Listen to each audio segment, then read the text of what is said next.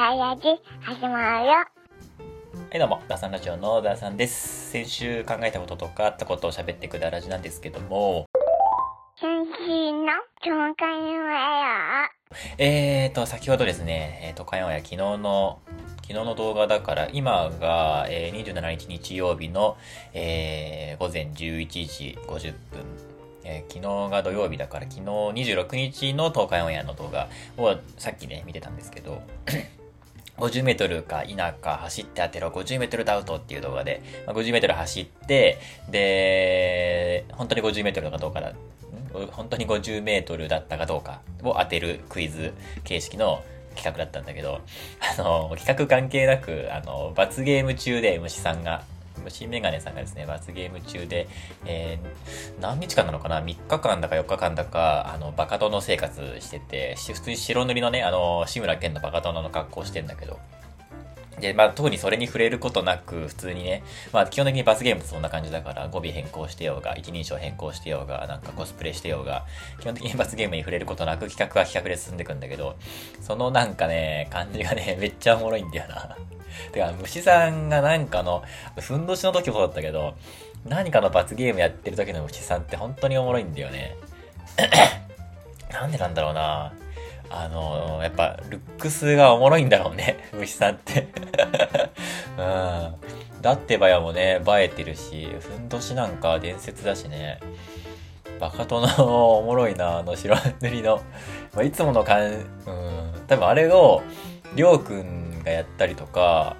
ね、としみつとか哲也とか別のやつがやってても 面白くないと思うんだよね。まあ、芝居はなんか笑えるかもしれんけど、虫さんは、なんであんな面白いんだろうな。あの、罰ゲームものにしすぎるところはあるよね。うん。哲也は、罰ゲームで滑るの結構あるんだけど、まあ、デスメタルとかね、面白かった。面白かったっていうか、デスメタル、1ヶ月デスメタル生活のあの感じが普段の哲也よりもかっこよかったっていうのがあって。あの、革ジャンをね、あの裸の上に革ジャン着てるあの感じが似合っちゃってたっていうのもね、スタイルいいしね、ある、あって変な感じになってたけど、いやー、別さんのバカ殿おもろいなーと思って。うん。で、しかもそのバカ殿生活してる間、別に、あのー言葉とかの制限はないんだけど、いつもみたいなね、語尾変更とかの、あの、制約はないんだけど、自然と、あの、言葉遣いがなんとかじゃとかになっちゃうんだよね。それがね、あそうなんだって、もう本当に入り込んでる感じが、また面白かったですので。えーぜひ見てみてくださいということで、えー、じゃあ早速、先週のニュース行きましょうか。先週のニュース。と、先週ね、どんなことがあったのかっていうのを日付ではなく、出来事で振り返る先週のニュースなんですけども、えー、っと、大きいニュースが3つかな。うんと、ワールドカップの人権問題の話と、アルテミス計画の話と、えーと、コロナの話かな。えー、まず一つ目、えーワールドカップ、えーカタール大会ありますね。えー僕は、とスポーツめちゃくちゃ疎くて、あのーずっとスポーツね、学生時代やってきたんだけど、その、プロ、プロスポーツ、なんかスポーツ観戦とかそういうのには、ま、全く興味なくて、その、なんだろうな、ワールドカップと、えっ、と、オリンピック同じだと思ってたし、20代ぐらいまでずっと。あの、なんだろう、オリンピックの中にあるサッカーの大会がワールドカップぐらいの4年に一度だし、ワールドカップを4年に一度っていうのもなんか割と最近知った気がするしね。うん、全然本当にそれぐらい疎いので、何にもし、疎いどころか何にも知らないと言ってもいいぐらいなんだけど、で今回そのワールドカップのニュースがなんかね話題になってたのはやっぱスポーツっていうあのスポーツニュースとしてではなく社会的なニュースとして話題になってたから多分目に留まったんだろうけどえっ、ー、とね、今回のワールドカップっていうのは、まあ今から説明するまでもないぐらい、多分、本当は 全員知ってるんだと思うけど、ワールドカップって50億人ぐらいが視聴するんだって。うん。あまあみんな見てるんだよね。アメリカ人はそんな見ないらしいけど、あの、野球とか、あの、フットボール、アメフトとかがなんか人気で、サッカーそんなに市民権ないみたいなのがあって、まあアメリカ以外のいろんな国がね、すごい、あの、いろんな国が視聴する大会らしいです、ワールドカップって。うん、知らんけど。で、今回がカタールっていうところで行われてて、まあ、人口3、で、人口がね、300万人ぐらいしかいないんだけど、天然ガスとかね、石油とかの貯蔵量が、あの、世界第3位なのかな？めちゃくちゃ、あの、お金持ちで、富がもう大集中してる、あの、お金持ち国家なんですよ。で、まあ、その反面、あの、未だに女性に人権がなかったりとかね、まあ、イスラム国家なんで、まあ、宗教的にしょうがないんだけど、そういうのがあって、割と世界から批判されて、なんでこの国で、なんでこの国でなんかワールドカップすんのみたいな感じの割と批判はありながらスタートした感じだね。うん。で、そ、そんかお金持ちだからさ、で、最も高額なワールドカップなんか言われて、えー、30兆円かかってるらしいね。うん、すごいね、その、なんだろうね、建設費みたいなやつでね。で、ね、その石油、やっぱ産油国っていうのもあって、そのパワーがあるので、最近は近年だと、あの、もうなんか石油とかね、エネルギーとかね、そう、なるべく自然エネルギーを使った方がいいよね、みたいな、そういうね、なんか S、えっ、ー、と、L、えっ、ー、と、SDGs 的な考え方がさ、世界でこう、上がってきて、ちょっとね、その、なんか産油国が焦り始めたところに、ロシアが戦争を始めてエネルギーが高騰して、で、またなんかその産油国のパワーがね、国のパワーが上がっちゃってさ、で、この間なんかさ、サウジアラビアのね、ムハンマド皇太子がさ、岸田首相との会談、ドタキャンしてさ、ワールドカップ見に行っちゃったっていう話が話題になったけど、あの、それぐらいもう日本は舐められてるし、その、やっぱね、パワーを持ってる、ね、原油、やっぱ原油がね、取れる国のね、そのパワーバランスっていうのはまた復活しちゃってさ、戦争のせいで。うん、っていう話があったりとかする。まあそういう感じの国なわけですね。で、まあ、その反面、その、ね、LGBTQ とか、なんかそういう人権問題にめちゃめちゃね、問題を抱えている国だから、そういう国っていうそういう国で、あの、ワールドカップが行われることによって、まあ、50億人が視聴するわけだから、世界中にね、そういう国だということがバレるというか、なんか見つかる感じになっちゃうから、まあ、これでね、なんか、すごいバッシングを食らうというか、気まじい感じになって、徐々にね、あの、そういう人権問題とかも解決していったらいいんだけどなっていう、いう、なんか、ぼんやりと、あの、楽観的に見ている感じでございます。で、まあ、人権問題なんだけど、何があったかっていうと、まあ、その、スタジアムのね、建設にあたってね、移民の労働者6500人以上が死んでるんだよね。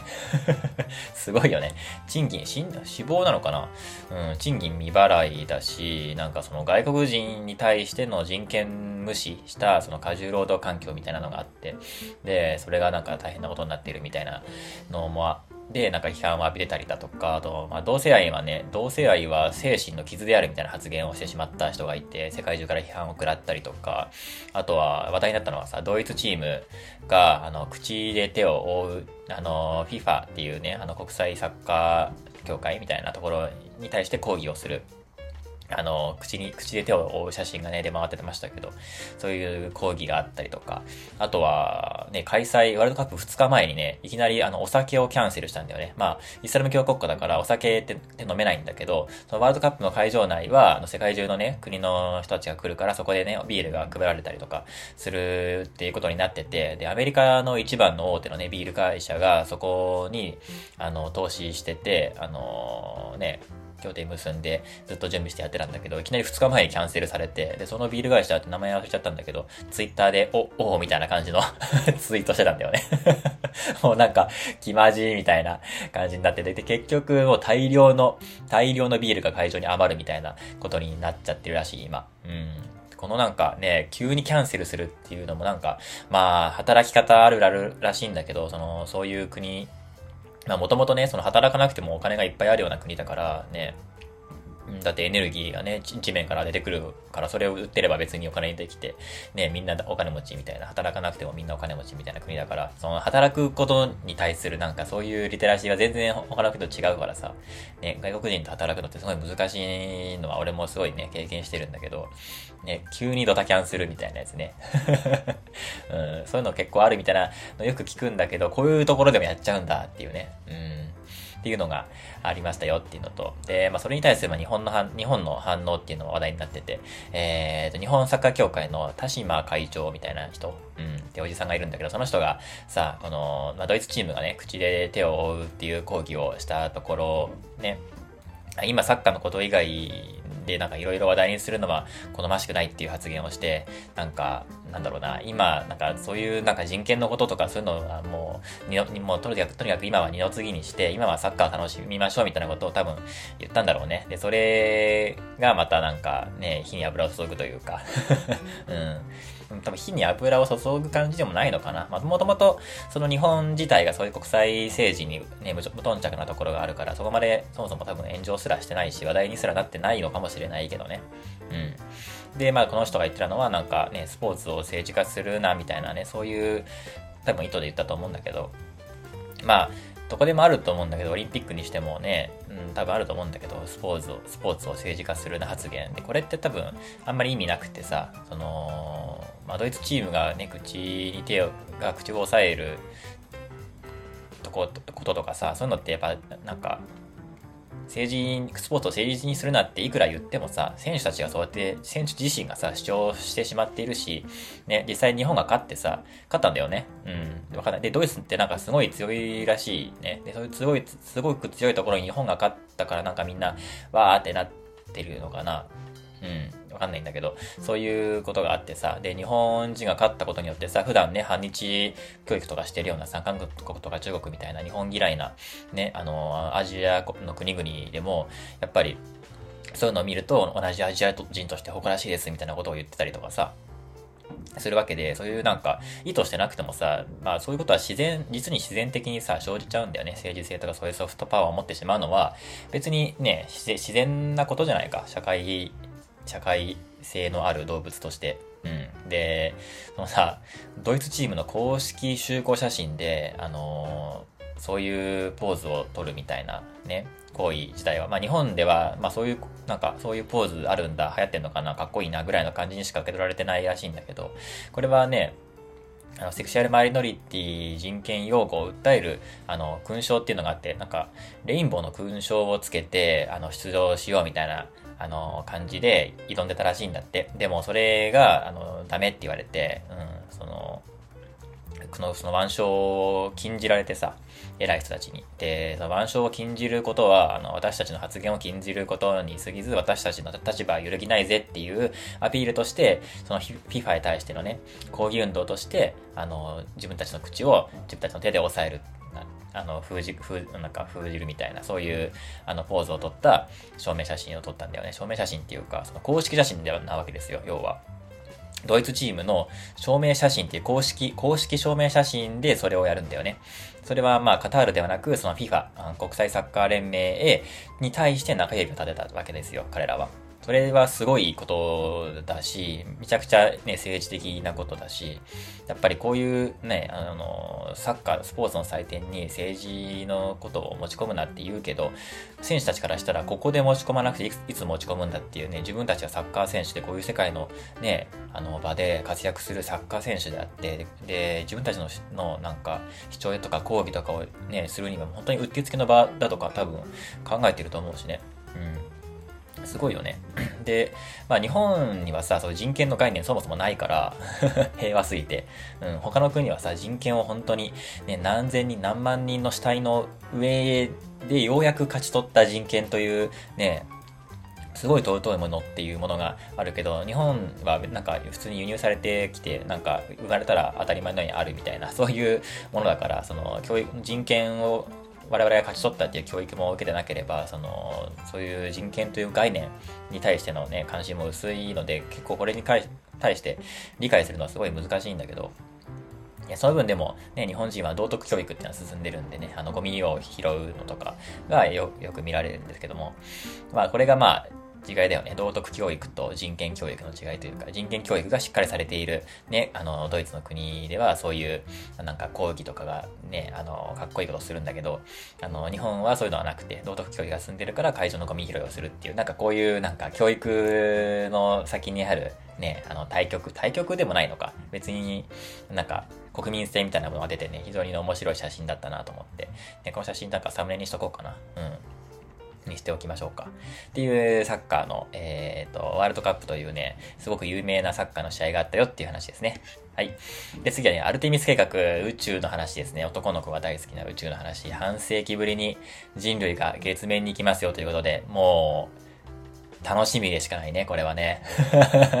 まあでもね、宇宙兄弟とか見ててもやっぱり、あの、これに反対する人たちがいるわけですよ。その、宇宙に行くことに何の意味があるんですかみたいなね。うん、2位じゃダメなんですかみたいな。まあ、そうだよね。地球にさ、これだけ問題がね、あるのに、何を宇宙に行くだ行くと抜かしているんだという話ですよね。っていうのもあるし、その、まあやっぱりね、未だに陰謀論みたいなやつがあってさ、その、アポロ計画は本当には月面に行ってないんだみたいなね、スタジオでで撮影しただけなんだみたいな陰謀論とかありますけど、それはまあ未だにね、言われてるのは何が原因かっていうと、その、未だに月面に人類は行ってないということなんだよね。そう。半世紀もずっとね、あんなね、僕らが生まれる前にそういうことあれですよ。ポルノグラフィティのね、なんとかっつ歌であったじゃん。あの、僕らが生まれるずっと前に、あの、人類は月に立ったんですよ。でもそっからずっとそれをやってこなかったのは、やっぱりあれはフェイクだったんだみたいな、そういうね、あの、NASA のなんか、ね、フェイクだったんだみたいな、そういう陰謀論ね、昔流行りましたけど、昔流行ってさ、僕も中学とかの時にね、えー、そうなの？みたいな感じになったんだけど、結構ね、未だにね、あの、言われてるのは、やっぱそこが原因で、でもそれなんでかっていうと、やっぱりお金なんだよね。うん。なそもうその時はもうアメリカはもう宇宙事業ファーストだったんだよ。もうその時ロシアのとの冷戦でさ、ね、宇宙、あの、ロケットを作ることによって、それは、ね、そのロケットに、あの、爆弾積み込んだらそれミサイルになるわけだから、その、まあ、要は、なんだろうね、あの、まあ、戦争ですよ。どれだけ優秀なミサイルを作るかどうかの戦争をしてたわけですよ。で、宇宙に、あの、どれだけ自分たちの国が制覇するかにかかってるわけですよ。だからスプートニック事件、スプートニックショックだっけ？なんかこれ習ったと思うけど、それとかロシアがスプートニック打ち上げて、もうアメリカ絶望したわけなんだよね。あのロシアがあんなね、なんか、あの未開発でね、ちゃんちゃらおかしいロシアが、あの人工衛星打ち上げたとってなって、で人工衛星打ち上げたってことは、もういつでも宇宙からアメリカを攻撃できるっていうことにイコールになっちゃうわけで、もう恐怖したわけですよ、アメリカ人は。でも、急ピッチで、もうとにかく宇宙事業にもうお金をつぎ込みまくって、それでね、あの、何年以内に月へ行くみたいなことを言い出してさ、で、アポロ計画が進んでって、で、いろん、もうすごい多額の資金がとにかく宇宙事業につぎ込まれて、で、で、で結局ね、成功して無事、ね、ハッピーエンドと思いきや、その、結果、何だったんだってなったんだよね。あの、お金かけすぎじゃね？みたいな。宇宙に行くのにもかで、結局宇宙に行けました、よかったね。で、何が残ったみたいな。で、すごい、あの、大批判の嵐になったんだ、結局。あの後って。あの、アポロ計画のその後。それからもずっとその、やっぱ、その名残があって、その宇宙事業にお金をつぎ込めないしっていうのがずっとあって、そのお金問題。もう誰がそんな、ね、多額の金を宇宙につぎ込むんだっていう時代に突入していくわけですよ。で、今、ね、また久しぶりにね、月面に行くっていう、またロマンのある話になってきてね。で、今回が、まあ、えっ、ー、と、無人打ち上げなのかな？無人打ち上げで、で、再来年の2024年に、えっ、ー、と、有人飛行して、えー、っと、周回軌道に乗ったりするのかな？で、で、その次の年には、2025年には有人月面着陸が達成されるっていう目的、目標になってるはず、確か。で、で、今回の無人の打ち上げで、あと、ぬいぐるみが乗ってたんだよね。えっ、ー、と、スヌーピーと、えっ、ー、と、羊のショーンだっけな？うん、ぬいぐるみが、なんでだろうと思ったけど、ディズニーとかね、マーベルとかね、そういうのが乗るかと思いきや、意外とスヌーピーらしい。な、NASA とスヌーピーが結構親和性があったのかな、みたいな話だったけど、そうそうそう。あと、日本も結構参画してて、日本はなんかね、その中の、えっ、ー、と、対、なんだっけな、なんかのシステムに関わってたらしいんだけど、その、の部分が、えー、っと、なんだっけな、おもてなしだったっけな、おもてなしっていう名前の、えー、ロケットっていうか、なんか積んでて、名前ダサくね？と思ったんだけど、えー、表、どういう意味？みたいな。何それ？みたいな感じだったんだけど、結局、えー、太陽光パネルが、えー、太陽、太陽の方と逆向きに向いちゃって、で、電気が生み出されなくて電池切れになっちゃっておじゃんみたいな感じで、まあ、あんまりちょっとかっこ悪い、あの、終わりを迎えたらしいんだけど、うん、まあ、そんな感じで、ね、アルティミス計画、えー、まあ、2000、35年だったっけな ?35 年までに今ある地球環境の問題を、えーと、いい方向に持っていかないと、もう臨界点超えちゃって地球にはね人類住めなくなっちゃうっていうのがあるんで、まあ、それでね、あの、宇宙に今みんな行こうとしているわけですよ。あの、富裕層たちがね。うん火星、火星移住計画とかね、マーズ計画とかありますけど、火星に住めるようにする計画だったりとか、ね、月から資源をどうにかしようみたいな、そういう計画とかをね、中国がやってたりとかしてますけども、まあ、それで生まれたのが、えっ、ー、と、SDGs っていうのが、っていうのが2015年に始まって、もう2035年 ,5 年が一応臨界点だから、国際基準のね、だからそこまでに、あの、地球温暖化をどうしようとか、ね、そういう環境問題どうしよう、取りどうやって取り組もうみたいなやつが始まったんだけど、まあ多分間に合わないし、多分臨界点迎えるし、多分滅亡するから、うん。だからまあ、あのー、ね、お金持ってる人はみんなね、あの宇宙に行って、お金、お金ない人はなんか地底に住むみたいな、そういう感じになるんじゃないかなと思います。はい。えー、次、3つ目のね、えー、中国のこう、中国の、ね、国内で、えー、新規感染者が、あの、爆増して、で、中国当局に一般市民の人たちが抗議をするっていうね、まあなかなか珍しいことが起こっていましたね。中国といえばね、もう完全管理社会。うん。でも、えー、ゼロコロナ政策って言ってね、あの、未だに一部でロックダウンしているくらい、まあ多分日本よりもね、全然、あの、遅れてる感じだと思うんだけど、そのコロナ対策に関しては。ね、日本も未だにマスクしてるみたいなこと言ってるけど、コロナ、あの、中国はもう、未だにロックダウンとかしてるからね。うん。なんか中、えっと、アップルの工場、中国にあるアップルの工場とかで、あの、めっちゃ抗議デモがあって、まあ、結構なんか隔離されたりとかね、未だにしてるから、それでやっぱりストレス溜まって、で、まあ、その低賃金で働かされてるっていうのもあるんだけど、それのね、そういうので、あの、中国当局へ、あの、一般市民がデモったみたいな感じなんだよね。他の国ではさ、日本とか中国とか以外の国では、もう、あの、コロナっていうのは普通の風邪と同レベルになってて、で、別に数も数えないし、検査もしないし、普通にか、普通に風邪にかかるのと同様に普通にコロナにもかかるっていう、あの、もうコンセンサスが出来上がってるんだけど、うん。だから逆に今、もう完全にね、コロナ前なわけですよ。まあ、ワールドカップ見た人だったらね、それをもう実感したと思いますけど、そのね、あの、みんなマスクしてる人なんてとって、あの、なんて一人もいないし、なんなら日本人、日本人の、あの、応援してる人たちもみんなマスクしてないですからね。うん。マスクせずにね、わーわーキャーキャーやってますから、ね。はしゃぎまくってますからね。だから、ね、どうなんだろうね。ちょっとマスクの話になると、ね、あのー、日本人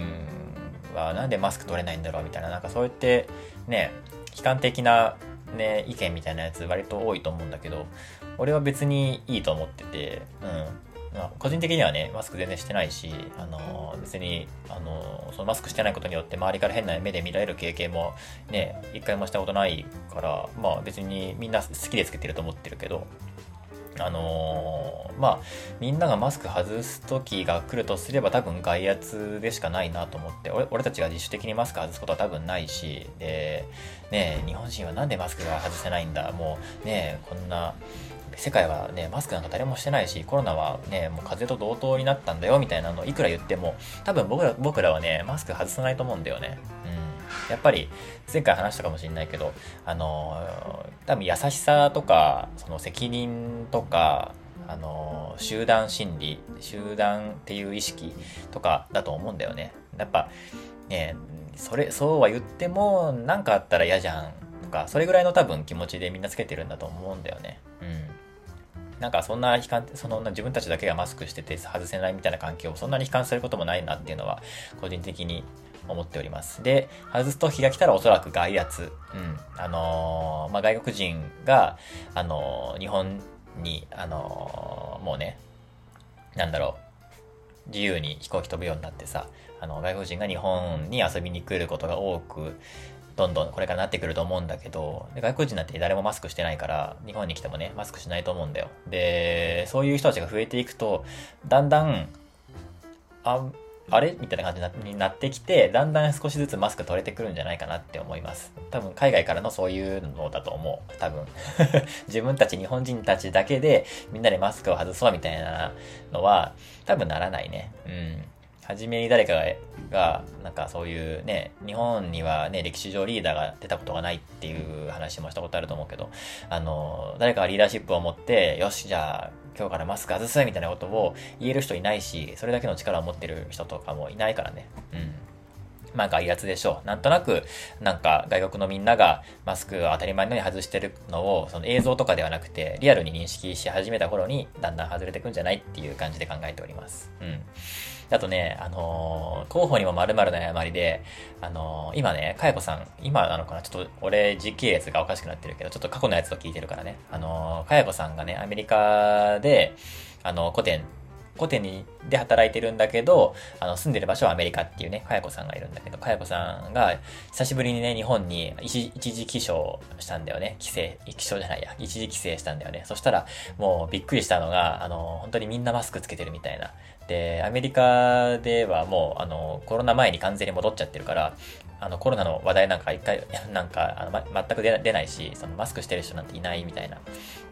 だからもうあの、24時間、もう日本に到着して24時間以内にもうすでに2回家にあのマスクを忘れて、あの、外出してしまったみたいなことを言ってて、ね、その、順応するのもなかなか大変だろうなと思うんだけど、面白かったのが、えっ、と、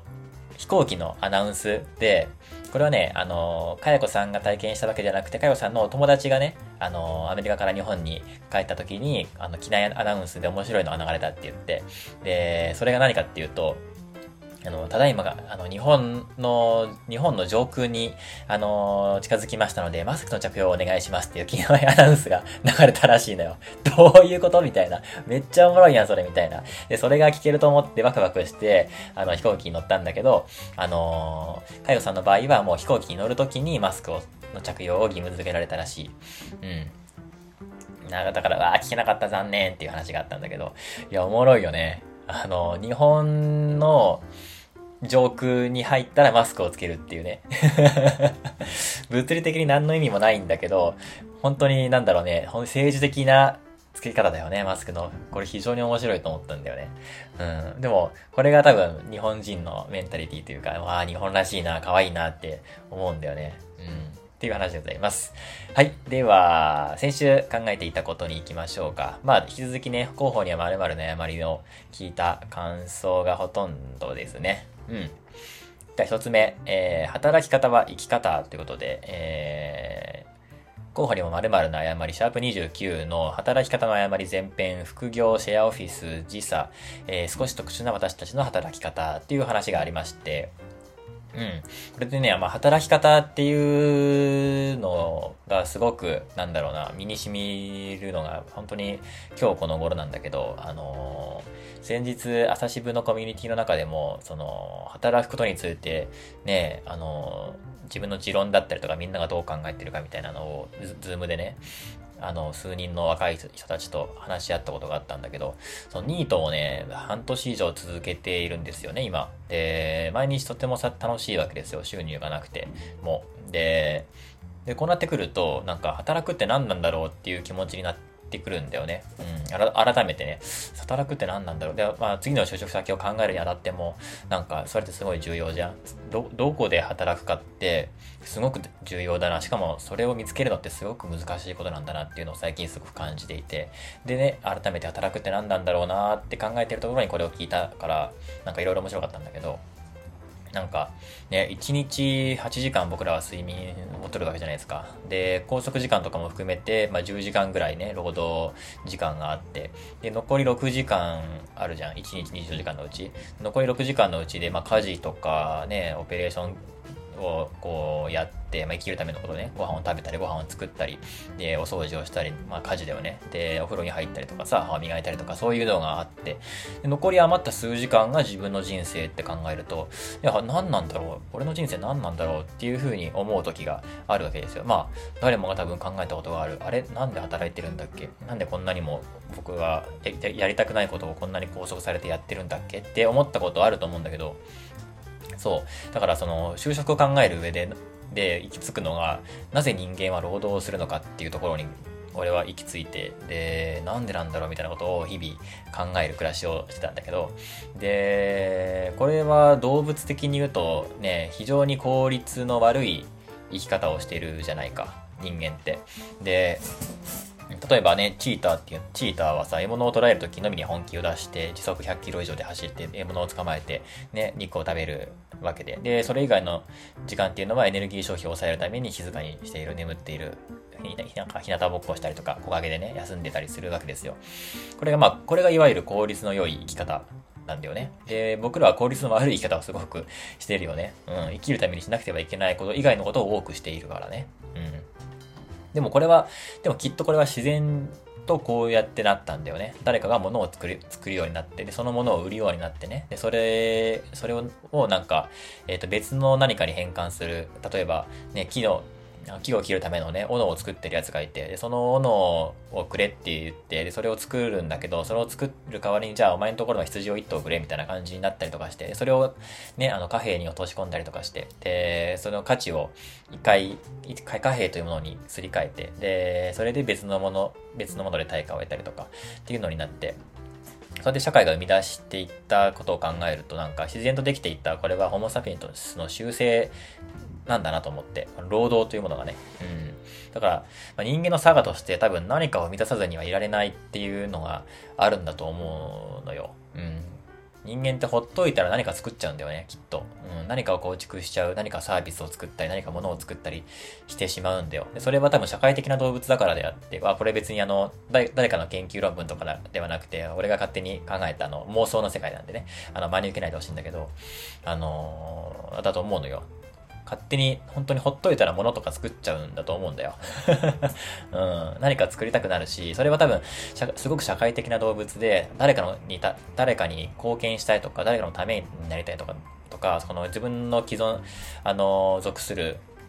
コミュニティのなんか役に立ちたいっていう本能があるんだよ。そうじゃないと、その、コミュニティから外されて役に立たないと判断される、されたら、さあ、あの、そのコミュニティから淘汰されてしまって自分は死んでしまうからね。うん。だから、本能的に、その、なんだろう、自分のいるコミュニティが自分の、に自分の力が何か役に立ったりとかすることに喜びを感じたりとか、だから自分のそういうとこ、そういうところに自分の生きがいを感じるんだよね。うん。多分そういう風に設計されてると思うんだよ、人間っていうのは。だから、その社会的な動物だから自分にできることを精一杯社会に貢献して、そこで共存してやるコミュニティっていうのは常に作り続けてるんだよね。それが自分たちの生きる意味だったりとか、あの、生きるモチベーションにつながるように脳みそのドーパミンとかが設定されてて。で、で今はその、そのシステムっていうのが資本主義という OS の中で駆動しているから、その貨幣経済だったりとか、ね、そういうのにこう、今、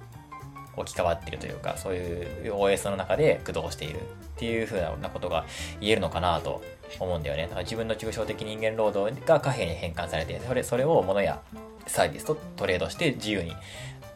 生存するっていう日本の、日本、日本じゃないや、あの人類のね、今の社会がこう生まれているんだなっていう風にこうなんかいろいろなんかね、ダーウィン的に振り返ってみて考えるんだけど、ただそうやって遡っていっ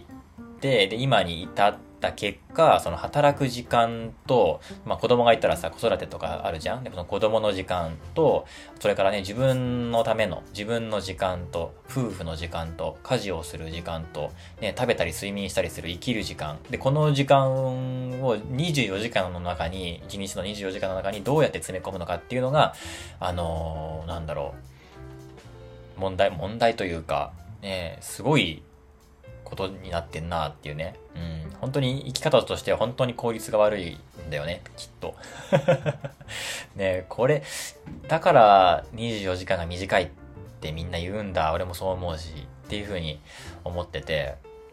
うん、まあ俺、逆逆に俺は労働もしてないし、子供もいないし、そのお友達とかもいないし、夫婦とか、あの妻もいないし、ねだから本当に自分の時間と家事をする時間と食べたり睡眠したりする生きる時間、この3つだけが、だから、これを24時間の中に、あの、組み込むっていうめちゃくちゃ簡単なことなんだよね。その、自分一人で完結しちゃってるから。うん。だから自分の全人生、睡眠時間以外の全ての時間を自分の好きなことに投資できるから、割と無敵なおじさんなんだよね、多分。うん。これが、前古典ラジオの番外編で、室越さんが言ってた、多分室越さんと同じ状況なんだよね。室越さんはしかも実家に住んでるから、もっと無敵だったりするんだけど、そういう、そういうなんか、俺みたいな無敵なね、一人身の男、一人身の男と、あと子育てをしている女性っていうのに、その、大きな格差がある。そう、時間を会社に投資できる分の大きな格差があるっていうのが、あの女女性の社会進出の大きな壁になってるみたいなね、ことがあったけど、本当に本当に俺はそれなんだなっていう感じ。だからそ、ね、あの俺の今の人生がすごい楽しいのは当たり前で ニートな、ニートで、その自分の持ってる全ての時間を自分のやりたいこと、今こうやってラジオを収録したりとか、お絵描きをしたりとか、YouTube を見たり、Netflix を見たり、その感想を書いたり、あとゲー、テレビゲームをして、そのゲーム実況を撮ったりとか、YouTube に動画上げたりとか、ニコニコ動画やったりとか、動画編集したりとか、そういう自分がやりたいと思ってる楽しいことに全てを費やすことができるから、それは楽しいのは当たり前なんだよね、きっと。今多分一番いいことをしてるわけですよ。だから、いや、それで、現に今、なんだかんだ言って働かなくても暮らせてしまっているっていう事実があると、本当に、いや、働くってなんだろうっていうふうに改めて考えてしまうというね、話でした。うん。で、多分、でも多分、働かなくちゃい、いずれはね、働かなくちゃいけなくなるから、うん、貯金が底をつくからね、自動的に。うん、っていうのがあるんだけど、あのー、そういうことを考えた1週間でございました。そして、えっ、と、2つ目、副業の思わぬ効能ということで、えー、シャープ30ですね、えー、働き方の誤り後編、この前回の続きですね、えー、働き方とは生き方かもしれないってやつで、そう、働き方を考えていくと、結局行き着くのは自分の生き方なんだよね。うん、ライフワークバランスなのか、うん、っていう話になってきたって話なんだけど、このなんか、この話の面白かったポイントが、あのね、今度はかやこさんじゃなくてかなさんの話なんだけど、あのね、副業を始めたっていう話なんだよね。それで、その副業っていうのが、収入が増えたよとか、なんか、えっと、自分の、のなんか、えっと、スキルがね、向上したよとか、そういう話ではなくて、思わぬ行動があったっていう話がすごい興味深くて、ちょっとここで紹介するんだけど、えっと、それまではね、えー、かなさんは仕事の時間と、それ以外の時間っていう二つの時間を持ってたんだよね。うん。多くの人はそうだと思うんだけど、えっと、まあ、それがね、コロナになって、在宅勤務になって、世界がどんどん閉じていくことになったんだよ。だって仕事家家の中で起きて、で、家の中で通勤することなく家の中で仕事をして、で、仕事が終わっても家にいるっていう、まあ当たり前なんだけど、だから、なんだろうな、会社、仕事終わりに友達と話したり、この後なんかご飯行くとかになったりとか、そういうのがなくなって、家の中で全てが完結してしまう。家の中で仕事が始まり、仕事を家の中でして、仕事が終わっても家にいるってなると、すごい閉鎖的な環境の中でどんどん世界が閉じこもっていって、で、まあ、オンラインで人と喋ることはあるとしても、オンラインでなんかね、人と喋るって結構ハードルがあるわけよ。用がないとしないじゃん。うん。たまたまね、そこにいて喋ってご飯に行くとかはあるけど、その、リアルで会ってたらね、仕事が終わったタイミングで二人同時に、その、その場に、その座標にいて、で、そ、そこで会話が始まるみたいなね、同じエレベーターに乗ってそこで会話が始まるとかっていうのはあるけど、オンラインでそれはないじゃん。うん。必ず、必ずそこに要件があって、で、そこに、あの、二人の予定を合わせて、なんか、そこにオンラインで、えー、っと、ログインするっていうのがあるから、ふらっとこう、会える感じではないじゃん。オンライン通話みたいなのって。で、だから、その、なんだろうな、どんどん世界が閉じこもっていくっていうのもあるし、まあ物理的に通勤しなくなったから、今までね、満員電車に乗ったりとかそういう通勤があったんだけど、あの、運動時間がね、極端に減ることによって、なんかこう、メンタル的にやられてくるんだよね。うん。で、そこでね、副業を選択したんだよね、かなさんは。で、まあ、副業、まあ、普通にフルタイムで本業をやってる上でさらに副業を始めるってなると、それ結構ハードじゃないっていうふうに周りからは思われるんだけど、それが実はそうじゃなくて、まあ大変なのは大変なんだけど、心がね、すごい健全になったって言ってて。で、これなんか面白いなと思ってて、ね、なんか、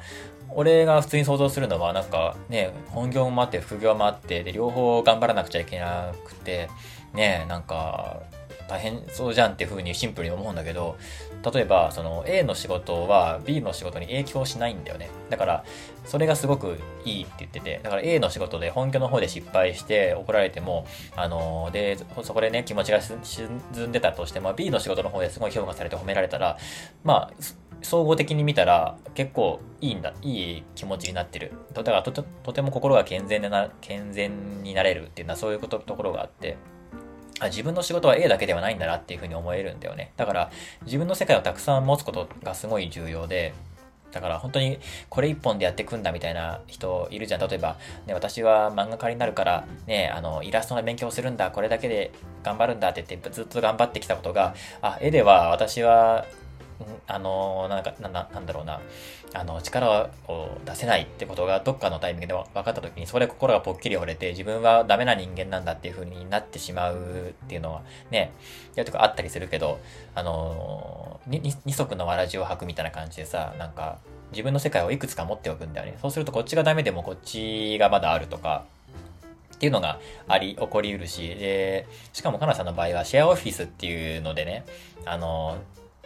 なんかそこに足を運んで、そこで働くっていうのがあって、シェアオフィスって俺あんまり馴染みなくてわかんないんだけど、なんかいろんな人がそこの一つの環境でそれぞれの仕事をしている感じなんだよ。だから全然、あの、自分の職場の人たちがいっぱい集まってるんじゃなくて、いろんな業界のいろんな人たちがそこのシェアオフィスで、あの場所をシェアし合いながら、そのテーブルとか椅子とかなんか使いながらやってるみたいで。そこでなんか、今までではありえないほどの人脈がすごい広がってて、で、友達をなんだか、年内に一人作るぞみたいなことを目標にしてたような、してた、してたけど、それが去年叶わなかったぐらいのかなさんが、ここ、本当に、あの、最近で、あの、莫大に人脈が広がったってなって、で、すごい変化があったみたいなのがを聞いて、俺もすげえなと思ったんだけど、やっぱそこでなんかいろんな人たちに会えて、今いろんなコミュニティに属してて、で、ね、人生で初めてお月見をしたなんてね、喋っててさ、すごいなんか、あの、和やかな、和やかな気分になったんだけど、うん、なんかいいなと思って、シンプルにね、うん。で、なんか、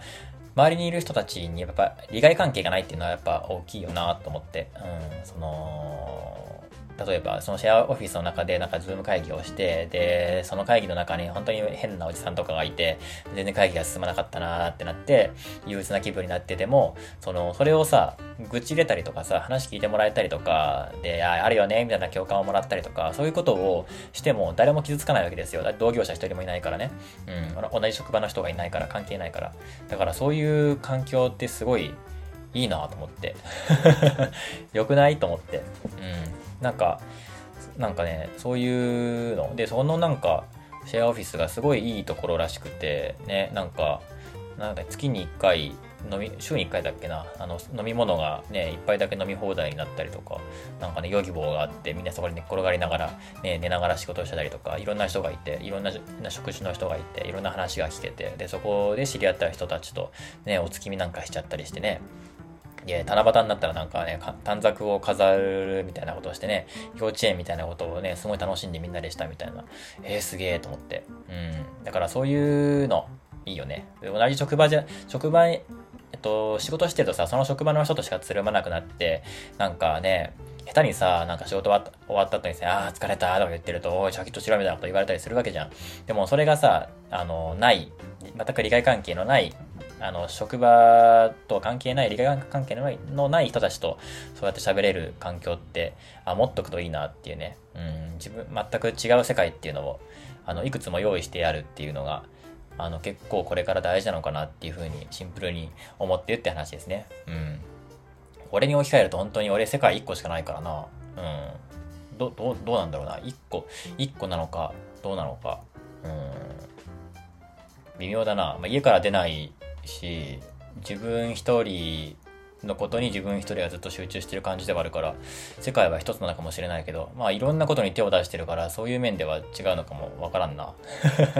ていう風にちょっと自分のことをね考えるきっかけになった話でございました。はいじゃあ3つ目最後は、えー、国際政治に関与していない人なんていないって話ですね。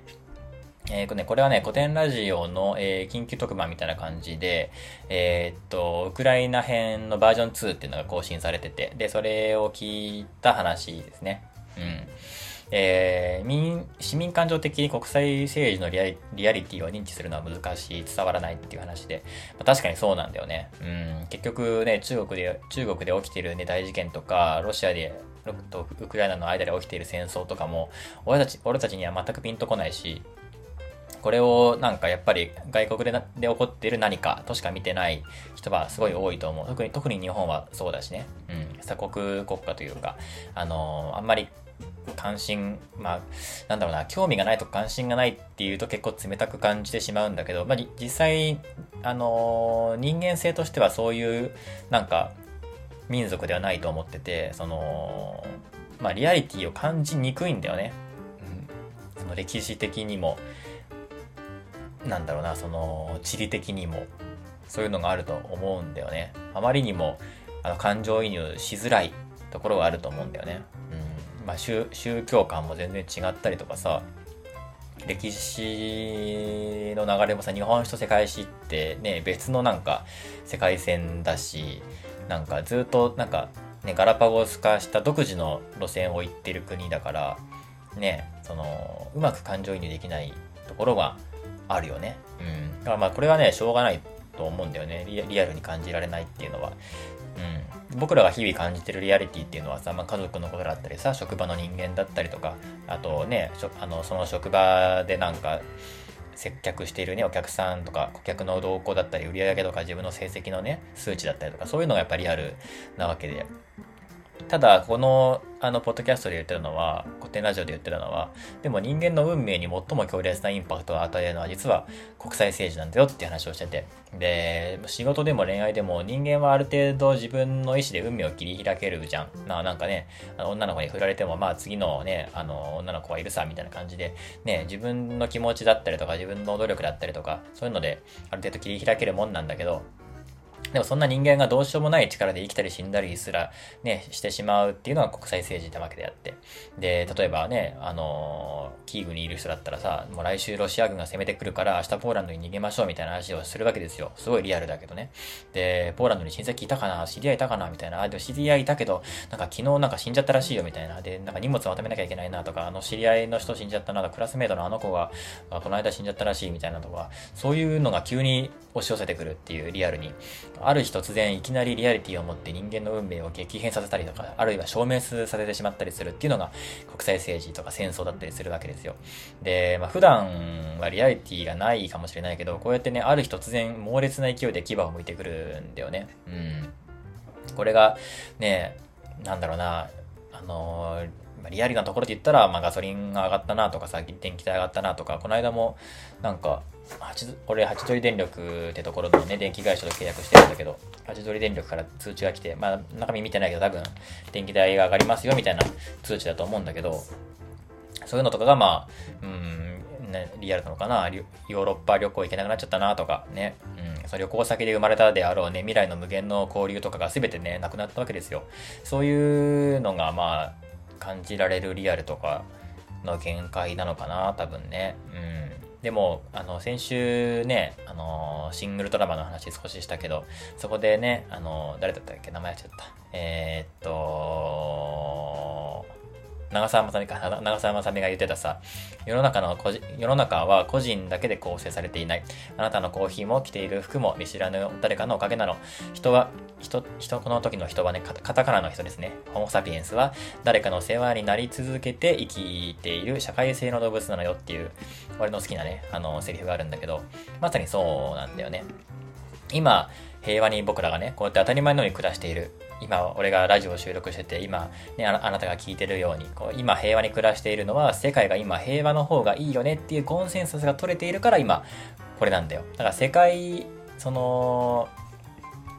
世界政治に関与してない人間なんて一人も実はいないんだよね。今当たり前に享受してるこの暮らしっていうのは、この世界で平和の方が僕らいいよねっていうコンセンサスが成り立っているからできてるっていうね、実はすごいことなんですよ、これ。だって西洋はずっと殺し合いを続けてきたわけですよ。自分の領土争いとか考え方の違いとか勘違いとかの、なんかすれ違いとかの繰り返しでさ、ずっと殺し合ってきたじゃん。ね、あの、西洋の歴史をね、あの、世界史勉強したら、ね、わかるけど、本当に殺し合ってるよね。ずっとずっと何千年も殺し合いを続けていて、ね、あの、一番わかりやすいのはね、進撃の巨人ですよ。あれ見たら本当に、なんかもう人類の歴史を総ざらいできるんだけど、あの、エレンの考え方だよね、主人公の。あの、や、ようやく、あの、今まで夢、夢、に見たさ、あの、空は無限に広がっていて、で、あの、この壁の外には海って呼ばれる商人が、あの、いくら取っても取り尽くせないほどの潮の海が、塩の、塩の湖があるんだみたいなこと言ってて、そんなもんあるわけあるかいみたいなこと言ってて、で、ようやく、ね、あの、後半、まあ、中盤ぐらいかな。で、壁の外に出て、で、初めて海を見てみんなで、うわ、すげえ、これが海かみたいな感じになったんだけど、エレンだけは、その海の向こうを、さらに先を指さして、この海の向こうにいる奴らを全員ぶっ殺せば、俺た俺たちは本当に自由になれるんだっていうのを言うんだよね。そういう考えしかできないんだよね。このエレンっていうのは。で、逆に、その、あのー、自分たちが、ね、エレンたちが住んでる島の向こうにいる大国、エル、えっ、ー、と、なんだっけ、マーレだっけな。マーレの、マーレ人たちも、あの、同じような奴らがいっぱいいて、で、そこにはエレンみたいな奴もいて、で、クソ、ぶっ殺、全員、エルディア人を、エレンエレンたちはエルディア人って言うんだけど、エルディア人を全員ぶっ殺さねえと、みたいな。エルディア人は悪魔の末裔だから、ね、全員ぶっ殺して、私たちの、私たちは自由になるんだ、みたいなことを言ってるんだよね。結局、壁の中も壁の外も同じ世界が広がっていて、同じような奴らがいて、みんな同じようなことを考えてると。それなのに人はずっと殺し合ってるっていうのが、あの、進撃の巨人を通してメタ認知できるんだけど、本当にね、あの、みん、自分やみんなの自由を叶えるためには、海の向こうの奴らを全部殺さなくちゃならないっていう、その考えが、ね、何百年も何千年も続いて、それでようやく EU っていうのが生まれるんだよね。もう、もう疲れ果てちゃって、もう、何百、まあ、何百人とかじゃないな、何千人、何万人、何百万人っていう、あの、血の量や死体の山山積みになった死体の上に立って、ようやく、もうやめねえかって言ったやつがいて、で、その相手の国も、いや、もう俺たちもやめたいんだよってなって、で、それがもう、今まで何千年も殺し合ってたんだよ、ずっと。自分たちの祖先たちは本当に憎しみを持って殺し合いをし続けていったんだけど、最終的に、もうやめましょうよってなったんだよ。あれだよ。あの、ワンピースですよ。あの、コビーだよ、コビー。もうやめましょうよってなったんだよね。で、今の EU が結成されたんだよ。国、国境はそのままだけど、あのー、もうやめようぜっていう同盟を作ったんで、これって本当にすごいことなんだよね。で、ね、この殺し合う道から共存に持ってったんだよ。エレンができなかった選択なんだよね。うん。まあ、最終的にはその選択をしたんだけど、その、ずっと、やっぱり、まあ、進撃の巨人だから進撃、進撃し続けるっていうね、属性を持ってる巨人だから、ね、あのー、もう自分の敵を全員ぶっ殺して皆殺しにして、そしたら平和になるっていう風に思い込んでる種族になるんだよね。だから、その時代が終わって、で、ね、その殺し合う道から共存に持っていって au、au じゃねえや、au by KDDI じゃなくて EU を結束させたっていうね、そういう歴史の上に成り立ってるっていうのが、ね、うん、まあ、あの、ニュースの話題でも取り上げたけどね、そ、そういう上に俺たちはいないからさ、日本人って。だから人権の概念とか全然パパラパーだし、よくわかんないし、多分本当に理解することは、ね、俺もできないんだろうなって思ってるけど、だからさ、その、国際政治ってちゃんとなんか言いかけた方がいいなっていう風に思った話でした。うん、本当に何も知らねえな、俺っていう風に思ったね。中国で起きてる問題だったりとかさ、ね、うん。まあ言うてね、言うてね、日本人はね、その世界情勢に全く無頓着だってよく言われるし、まあそれで有名だとは思うんだけど、海外の人からしたら。でも、でも多分アメリカ人とかも別にね、政治に興味ないし、その選挙にね、行くっつっても、まあ別にアメリカ別、アメリカ別にね、投票率高い国でもないんだけどさ、選挙に行くって言っても別にみんなが入れてるところに入れたりとか、その、いつも入れ、いつも入れてるところに入れたりとか、で、本当にね、あの、何週間も何ヶ月もどこに入れるかを考えてる人なんて、別にいないしね。うん。まあ、いつものところに入れとこうとか、いつもね、お母さんお父さんが入れてるところに僕も入れようっていう、そういうので入れてるからさ、結局。うん。だから、ね、あとは、なんか、ま、町とかさ、村ぐるみでさ、ね、あのね、我々の町は全員ここに入れますよ、みたいなのが、ね、あのー、なんかね、そのその州の人となんかね、話があっててさ、それでもう全員ここに入れるみたいなのがあったりとかするわけじゃん、州知事。このこの村は全員この州知事に入れるみたいなのがもう決まってるとかさ、そういう感じだから、まだ違うんだけど、ね、うん、だから、なんか今の大統領の名前しか知らないみたいな言ってたしね、その、政治家の名前は、政治家の名前は一人しか、一人しか知らないみたいなね、アメリカ人の話とかもあるんだけど、まあいいや。そうそうそうそう。だからもう国際政治に、まあ、リアリティが持てないのは一旦しょうがないとして、ね、なんか、知っておくこと、うん、もうメタ的にでもいいから知っておくことっていうのはすごい大事だなって思ったね。だって、それを知っとかないと、急にポッと出たリリアリアリティなニュース、うん、明日からね、あの中国が攻めてきますみたいなニュースがポッと出てきた時に、何を中国め、バカにしやがってっていう風になっちゃうじゃん。うん、本当は本当はこういう経緯があって、実はこういういろんな国が関わってて、実は日本、日本はこういうことをしていてとかさ、そういうの全く知らずに、なんかね、表面だけのさ、ね、まず、まず第一報はニュースじゃん。その、その第一報のニュースが初めてのリアリティだったら、本当にパニックになっちゃうし、何もわからないまま戦争に突入したりとかね、すごい、あのー、自分の運命を国際政治に、ね、歪められたりとかする結果になるよりは、ね、その前知識を知っておくことで、ちゃんとした判断が自分でできたりとか、その、その一人一人のちゃんとした判断が、まあ民主主義だからね、一人一人のちゃんとした判断が、あの、いい政治家をね、選ぶことにつながるわけだからさ、だから、勉強しといた方がいいなっていうふうになんかシンプルに思ったね。うん、っていう話でございました。はい、以上ですね。えー、続きまして、えー、最後、今週の楽しいお話をしようと思うんだけど、もう1時間だね。まあ、サクッとしましょうか。恐竜の話と、えー、っと、恐竜の話とかワクワクしちゃうな。長い話になっちゃいそうで怖いな。えー、っと、恐竜の話と、あと、SNS の話、過去をさ遡って叩く風潮と、恐竜映画っていう感じで、えー、喋っていこうと思います。えー、っとね、2011年かな？えー、カナダのね、鉱山で働いていた、まあ、重機をね、ガシャガシャやってる人？重機オペレーターっていうのかな？が、妙な石を発見したんですよ。で、これすごいんだけど、ただ、ただ、ただならぬ石だと直感して、えー、恐竜専門博物館に連絡したらしいね。石を見てさ、これはただならぬ石だって直感することないよね。この人すげえと思ったんだけど。で、その石を、なんと6年かけて、6年かけて丁寧に丁寧にちょっとずつちょっとずつ削られて、その石から出てきたのが、なんと、恐竜のミイラなんですよ。今まで、ねほとんど見たことない。今まで骨じゃん。恐竜と言ったら化石じゃん。骨じゃん。それがね、なんと恐竜の、しかもほぼ、めちゃくちゃ保存状態のいい、あのー、ミイラだ。恐竜の。で、この恐竜がね、1万1000 1万じゃねえや。そんな最近じゃないわ。1億1000万年前の巨大な、えっ、ー、と、鎧竜っていうのかな？うん、の化石で、まあ、あれだよね。背中にいっぱいトゲトゲとかさ、鎧がついた、アルマジロの、あの、レベル100みたいなやつの、まあ、うん、アルマジロって言っちゃったけど、あの、体長は5メートルぐらいで、ね、1.5トンぐらいあるのかな？まあ、象みたいにでけえ、なんか、アルマジロですよ。みたいなやつが発見されたんだよね。で、これが何がすごいかっていうと、えー、っと、あ、これは、あの、どういうことがすごいのかっていう話というよりは、俺がどう、俺がすげえって思った感想ね。なんだけど、あの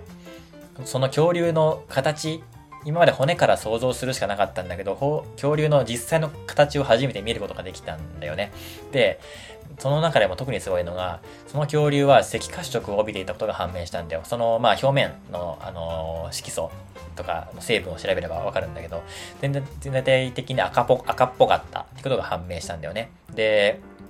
まあ、草食恐竜なんだけど、草とか食べてるね。うん。あの、四足歩行で、イグアナみたいに歩いて、で、アルマジロみたいな、ね、あの、防御の、あの、鎧、鎧を着てて、着てるっていうか 鎧の姿をしててね。で、えー、っとね、まあ、えっ、ー、と、今生きてる、ね、哺乳類とかもそうだけど、えっ、ー、と、日光が当たる背中の方が色が濃くて、お腹の方が色が、えー、白っぽかったり薄くなってるじゃん。あれっていうのは、えっ、と、日光が当たる背中とかはより明るく、で、お腹の方がより暗く見えるために、そういう風になってるんだわ。で、この恐竜も同じように、あの、背中が赤褐色赤っぽくなってて、お腹の方が白っぽくなってるみたいなってことが分かったんだよね。だから、あの、現在の草食動物のように、そういう風になってると。あの、周りの背景からね、カモフラージュして肉食恐竜とか、ね、身を守る、身を守るとか、えー、見つけづらくするためにね、そういう風になってるんだよね。で、今まではね、恐竜の色っていうのは、まあ、骨からね、その肉付きとかを再現したりとか、こういう狩りをしてたんだろうなとかさ、ね、そういうのとか想像できたんだけど、色はわかんなかったのよ。どういう色とか、まあ、体毛があったかないかとかもね、議論になったりするんだけど、特に色っていうのは本当に図鑑を作る人のセンスで、あの、勝手に決められてたんだよね、今まで。うん、まあ、こんな感じだろうかなとかさ、なんか映画化するにあたってこの色の方がかっこいいな、みたいな。そういうのだったんだけど、それが分かったっていうのが、なんか、俺の中ではすごい感動だったんだよね。うん。で、あとはね、有名なのがやっぱり1800年代ぐらいから恐竜の研究っていうのがね、結構始まってきて、で、初めはなんかね、巨人の骨が見つかったみたいな感じで話題になってたんだけど、それが、あのー、どうやらと、どうやらなんかイグアナっぽいぞ、みたいな、トカゲっぽいぞ、みたいになって、で、それでなんか一番初めが、一番初めかどうかわかんないけど、まあ、えっ、ー、と、一番話題になったのがイグアノドンっていうね、親親指にでっかい爪がある、えっ、ー、と、二足歩行のイグ、イグアナみたいな、ね、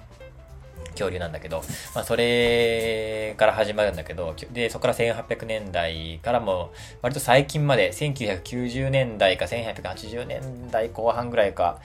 うーん、そのぐらいかな。まあ、うちの、うちのというか、僕らの親世代ぐらいまでは、その、恐竜っていうのは尻尾は引きずってると思われてるんだよ。まあ、ゴジラだね、ゴジラ。あの、怪獣と恐竜って、俺の中で区別があって、あのー、怪獣っていうのは尻尾を引きずってる。恐竜っていうのは尻尾を引きずってないっていうのはね、俺の、俺の勝手なやつがあるんだけど、それまで恐竜っていうのは、あの、怪獣だったんだよね。うん。地面に尻尾を引きずって歩く。うん。で、確かね、俺のね、子供の頃見た図鑑もね、そんな感じだったんだよな。尻尾引きずってたし、その当時やってたドラえもんの映画とか、のび太と恐竜だったっけな。そういうドラえもんの映画とかも、やっぱりね、あのー二足歩行で手を前にやってて、で、頭が大きくて、で、尻尾があって、で、その尻尾は引きずってるっていう。あの恐竜、あの、本当にゴジラのイメージだったんだよ。恐竜の描かれ方っていうのがね、図鑑だろうがアニメだろうが。で、これはね、あの事実はずっと分かってたんだけど、でもずっと尻尾は引きずってるものだっていうの風になってたんだよね。これはね、あの、学者たちのね、あの、強烈な固定概念だったんだよ。で、この固定概念ってね、すごい強烈だったらしくて、もうトカゲは尻尾を引きずってなくてはならないっていう、ね、もっと自由な発想あるだろうって思うんだけど、まあやっぱ研究者だとしても、やっぱそういう風に、ね、固定概念っていうのはあってさ、あの、さっき言ったイグアノドンの全身骨格を復元するときも、その、尾骨が曲がらないことを知りながらも、その尻尾を引きずりたいがために無理やりその骨を曲げたりね、折ったりしてたんだって。それすごいよね。事実を曲げるってこともあるけど、物理的に事実を曲げてやってんだよね。骨を曲げてさ、ねだってもう、その骨を見たら、あ、尻尾を引きずってなかったんだってわかるじゃん。なのに、いや、トカゲだから尻尾を引きずってなくてはならないって言って、その事実という名の骨を自分で曲げて、で、その標本を、あの、尻尾が引きずってる、引きずってる形にしたんだよね。まあ、実は違うわけですよ。うん。で、そのね、恐竜の常識っていうのは、まあ恐竜だけじゃないんだけどね、あらゆる科学もそうなんだけど、あの、近年でもね、その恐竜の常識っていうのが変わり続けてるわけですよ。で、映画のジュラシックパークを見るとさ、あ、そうだ、最近あれだね、ジュラシックワールドの最後のやつが配信になったね。うん、映画館に見に行きたいなと思ったけど、結局行きずじまいで、ね、もう配信され、どうせすぐ配信されるだろうと思ったらもう配信されててさ。まあ、いつか見ようと思うんだけど。えっ、ー、と、一番初めが、えっ、ー、とねス、ティーブン・スピルバーグが作った、ね、E.T. を作りながら片手間で作ったのがね、あのー、ジュラシック・パークっていう映画なんだけど、いつだっけ ?90 年代だったと思ったけど、89年とかだったっけな？調べてみよう。ジュラシックパーク。一番初めはいつだろうか。あ、90年だ。うん、89年は ET だったね。90年だね。1990年の、えー、アメリカ映画ですね、ジュラシック・パーク。で、このね、あの、シリーズあるんだけど、えー、前半3部作と最近のジュラシック・ワールドの3部作あるんだけど、このね、なんだろう、見どころの一つとしてやっぱり、あのー、恐竜の研究が進むにつれて、映画の演出も変わってくるんだよ。うん。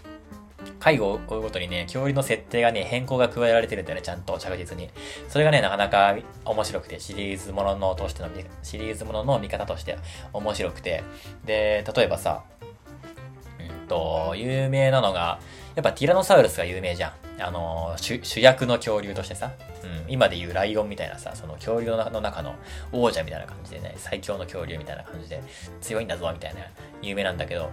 その90年、1990年当時だと、まあ俺が子供の頃に、ね、90年って言ったら、まあ俺は意識ないけど、あの僕が子供の頃に読んでた恐竜図鑑でも確かにあったんだけど、えっ、と、ティラノサウルスの腕っていうのは、人間の大人でも腕相撲したら負けるぐらいひ弱なもので、なペロペロペロペロちっちゃい手がついてるみたいな、そんな感じだったんだよね。でも、それって実は、あのティラノサウルスよりも小型の別の恐竜の腕を間違えてくっつけてて、で、あの、今ではもうちゃんとがっちりした腕がね、ついてるんだよね。うん、とか、あとは、ジュラシックパークで言うと、えっ、ー、と、ティラノサウルスの歩行スピードかな。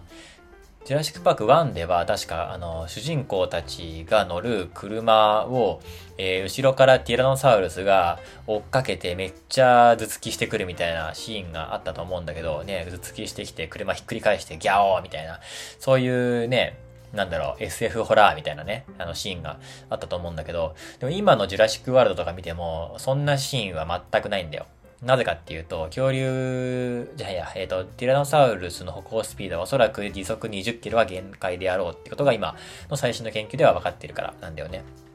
その当時はもうね、40キロも60キロも出して走ってる車に余裕で追いついて、あの、主人公たちをひっくり返してるティラノサウルスなんだけど、シリーズを重ねるごとにだんだんスピードが遅くなっていくんだよ。これは、あの、やっぱ事実がどんどん新しくアップデートしてるからなんだよね。うん。例えばあのね、人間が、の腕が翼になって、それでなんか大空を羽ばたきたいと思った時に、胸筋の厚さが1メートル必要だみたいな、そういうのあるじゃん。それと一緒で、あの、ティラノサウルスがあの骨格とあの体重で、えー、時速60キロとか出せるんだったら、もう筋肉の量はパン、足のね、太ももの筋肉がパンパンになっちゃうよっていう風に計算されちゃうから、それで言うと、おそらく歩行スピードはまあ20キロ限界だから、普通に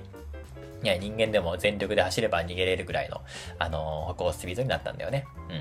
まあ、最近のジュラシックワールドとかね、新しい映画見ると、その感じがちゃんと出てるので、割と忠実に再現されてるんだなっていうふうに思うんだけど、まあ、まあ、どうしても忠実にできないのは、あの、よだれを垂らすところとかかな。うん。うん、よだれ、うん、よだれ問題も結構あるよね。あの、恐竜って唇があるんだよね、確か。唇があるんだっけな。多分ね、歯をむき出しにししてた方が、えっ、ー、と、恐怖が伝わるから、唇がないように、あのー、多分映画とか作品とか図鑑とかであっても、割とそういう風に描かれがちなんだけど、本当はちゃんと唇があるんだよね。うん。唇がないのはワニなんだよ。ワニは別によだれがね、別に水の川の中に流れてもへっちゃらだけど、恐竜はちゃんと唇があって、ね、あの、イグアナとかもちゃんと唇あるじゃん。あの、トカゲとかも。だけど、あのー、恐竜映画とかだと、唇がなくてよだれだらだら流してる感じの方がかっこいいから、多分唇は描かれてなかった気がするな。まあ、ちょっとこの話は関係ないや。で、そうそう。で、で、俺が言いたいのは、これらのさ、恐竜映画っていうのは、例えば1990年の初代ジュラシック・パークっていうのは、あれは嘘なのかって話だよね。うん。スピル、ティーブン・スピルバーグは我々に嘘をつけついていたのかと。あと、恐竜はね、あの、あと、あ、90年代の恐竜映画は多分、尻尾は地面についてないんだけど、じゃあ例えばティラノサウルスが車に追いつけるわけないだろうがっていう風な議論になるかって言ったらならないんだよね。うん。それは別じゃん。その時その時代は確かにそれが事実だったわけじゃん。で、それを作品にしたわけであって。で、そこの割り切りは多分できると思うんだよね。で、これって映画だけじゃなくて、それは人間の人生とか人類の歴史でも同じことが言えると俺は思ってて、だから、その人が過去にした、例えば男女差別の発言とかを、なんか時空を超えてさ、現代に持ってきて叩くっていうのは、なんか納得いかんというかおかしいと思うんだよ。うん。今、それをやったら叩かれて当然だけど、その当時は、それで良かったんだもん。うん、認めたくないかもしれんが、そうで、それでよかったんだもん。体罰してもよかったんだもん、先生は。これ、昨日見たね、あの、異世界おじさんっていうアニメで、あの最強のモンスターを異世界に降臨させるって言って、90年代の教師が出てくるんだけど、90年代日本の教師がボーンって出てきて、異世界で、あの死に滅裂な言動と体罰によって異世界の、あの、魔物たちを、あの一掃するみたいな話、話があったんだけど、ちょっと面白かったんだけど、その時の当時はさ、ね、あの、よかった、たわけですよ、それで。うん、バカ、バカモンって言って、げんこつをズンってやるのが教育だったんだよ。それが日本の教育としてパッケージ化されていて、それは学校だろうが、家庭の中だろうが、ね、あのーなんだっけ、えっ、ー、と、な、波、波平がカツオに対してするのと同じようにやってたわけですよ。それが教育だったんだよね。でも今はそれが違うっていうだけであって、その当時、あの、体罰をしていた教師とか、なんかおじさんたちを今、現代に持ってきて、なんか叩くのは違うやんっていうふうにすごく思う。それはもう完全に時空をお前を、なんか、パラドックスを起こしちゃってるよって思うんだよね。うん。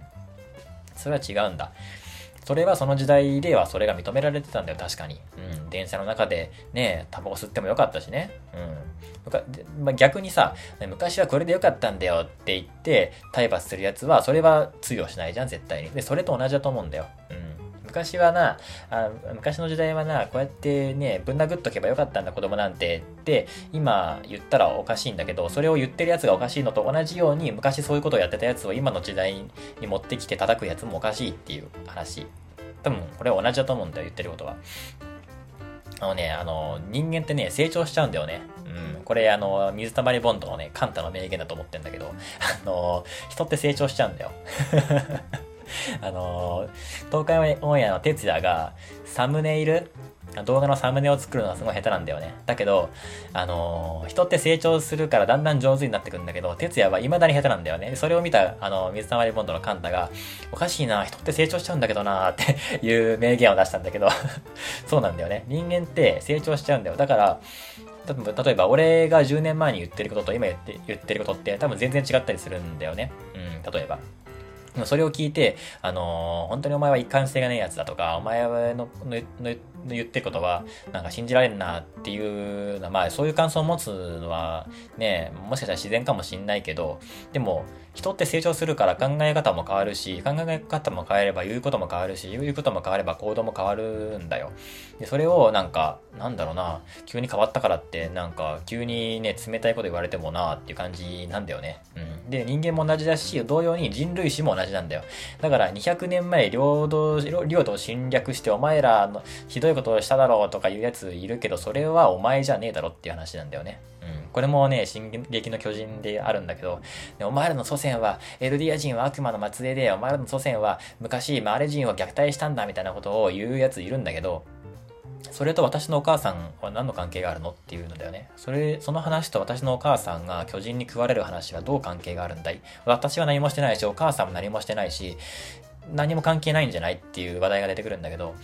本当にそうなんだよね。で、その、それに終止符を打った、あの、EU の結成っていうのは、だから、だからすごいんだよね。うん、もうやめようよっていう、もうやめましょうよっていう、散々、もう何百万人も人を殺して、それでもまだ殺し続けますかっ